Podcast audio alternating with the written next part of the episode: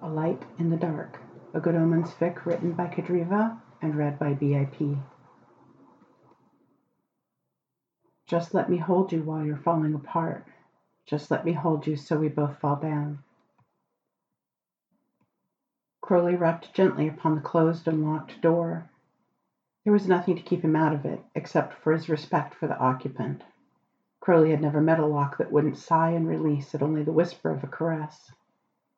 He received no response and shifted the bag over his shoulder to knock again, feeling a little more foolish with every passing second.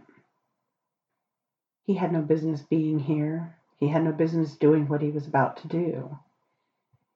He had no business intruding upon what he knew to lie beyond this door. Carefully he shifted the bag off his shoulder and nearly set it on the ground, but he stopped short. He couldn't leave it so exposed in the doorway. There was no telling how long it would be before it was found, if it was ever found by the right person.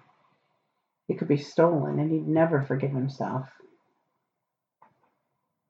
The lock undid itself for him. The door swung open on silent hinges.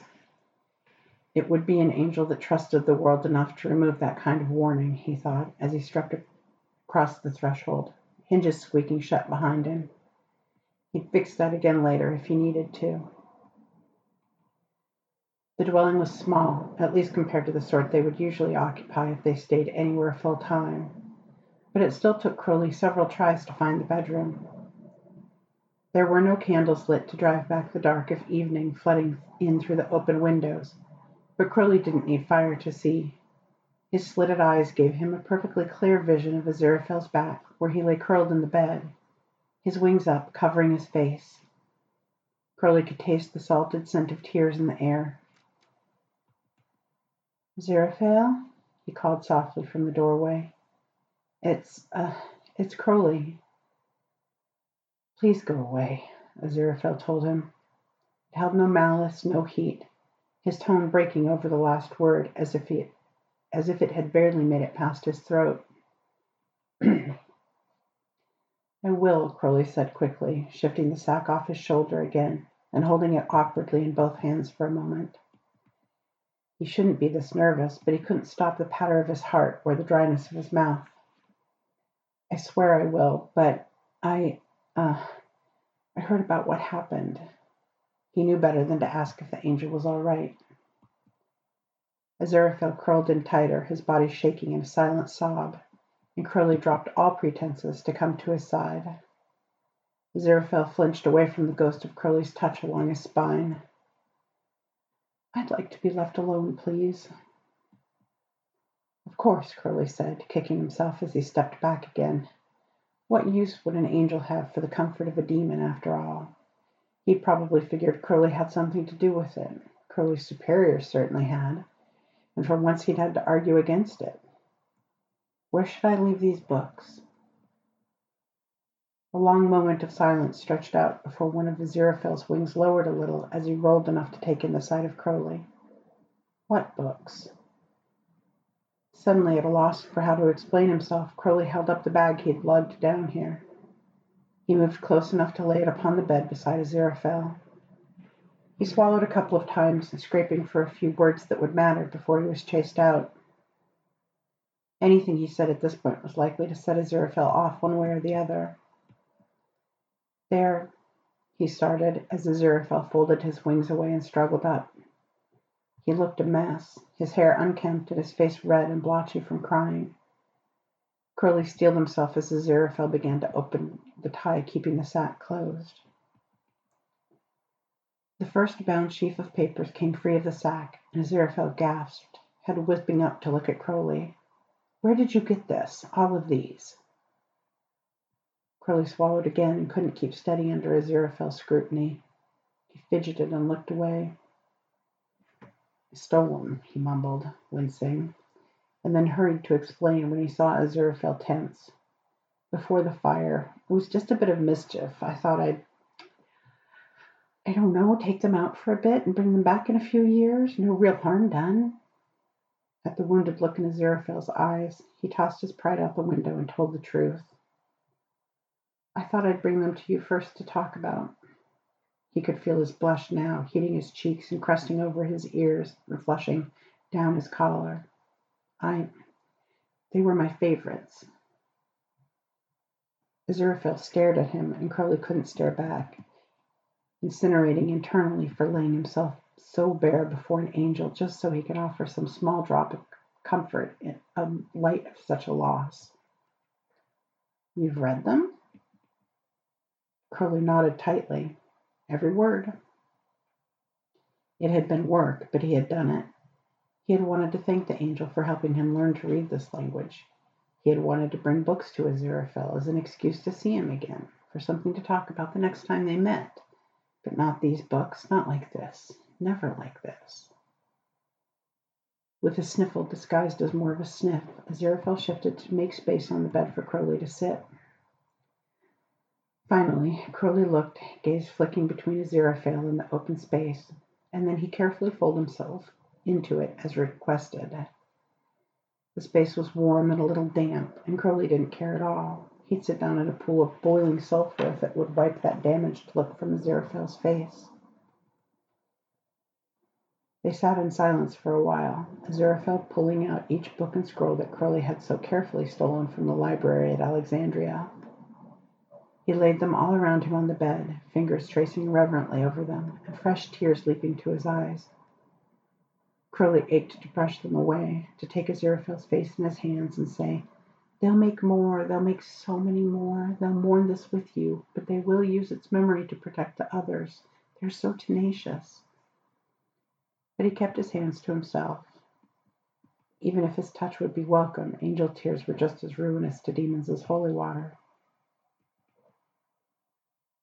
You visited then, Aziraphale finally managed, voice rusty. If you took these, you must have visited. A few times, Crowley agreed, hands in his lap, one thumb picking at the other. It was beautiful. Do you know who? It wasn't us, Crowley said quickly. Even we wouldn't touch something like that with fire. Neutral ground libraries. People can get up to all sorts of evil with the right books to guide them. I suppose they can, Aziraphale conceded, fingers wrapped around the last scroll he had pulled from the bag. Can't believe it's gone, just like that. I'd only been once, just after the first bit went up. I'd meant to go back to see it all. Well, he forced a weak smile and gave a quick glance to Crowley. There's no use in wishful thinking like that. Heart wrapped around his throat, Crowley held out one hand to him. Aziraphale made to place the scroll in it, but Crowley held up his other hand to stop him, shaking his head a little. Aziraphale's eyes widened, but he shifted the scroll to his left hand and slipped his other into Crowley's. His skin was warm and soft, and burned just a little from the tearful residue, but Crowley held on anyway. "Close your eyes," he murmured, and followed suit when Aziraphale did. And then he shared. Rough-hewn stone, swept clean daily, the walls lined with beautifully carved shelves, stacked to the considerably tall ceilings with scrolls of every sort. Shelves and shelves piled with paper and books in every direction as far as anyone could see. Sunlight streamed through open archways in a covered atrium, statues gracing the windows and busts lining the walls. The floor of the atrium carried a swirl of co- colored stones, expertly cut and placed to create more art, and the carvings on the walls had been painted with rich dyes. Crowley shared the sweeping stairway in the main sitting area, and the vaulted ceilings and the stone pillars that curled at the top. He shared the soft benches for reading that were tucked into every nook, and the finely crafted tables scattered with scrolls and packed with humans reading all sorts of stories and information. The very air felt reverent and quiet and loved. So much so, even Crowley could feel it suffusing every inch of the structure. The entire place smelled of sunlight and papyrus and dust and knowledge. Crowley's senses extended beyond the mortal ones, haunting the halls of the Library of Alexandria with the mortal remnants of the creators that had added to it. Maps curled their shorelines and streets down into, into the aisles, fiction spilling its characters onto the stone. When Crowley's memory ran his fingers over the spines of books in a row, he knew Aziraphale felt it could feel the work and skill that had gone into crafting it, and the pride and the joy. He shared every memory of the place he had, including those that did not favor him, sneaking in and out with the items he had brought to Aziraphale tonight. He held nothing back, and when he finally withdrew, easing Aziraphale out of his mind, he realized his own cheeks were wet with Aziraphale's grief. He swiped a shaky, scalded palm over his eyes and blinked to clear them. "Thank you," Aziraphale whispered from beside him, wiping at his own eyes. "You didn't have to do that." "Yes, I did," Crowley told him vehemently. "I should have asked you to come with me. You would have loved it so much you'd have still been there when the fire started." Aziraphale's smile bubbled up, still sad but helpless against his fondness. "You're probably right. Still "Still," Crowley agreed. He let out a huff of breath and hauled himself to his feet. "I should go. I just I thought these would be better off in your hands. If you haven't got a collection yet, maybe you could start your own one the humans can't burn down." Aziraphale's brittle smile softened considerably. "Not a bad idea. I do have a few already."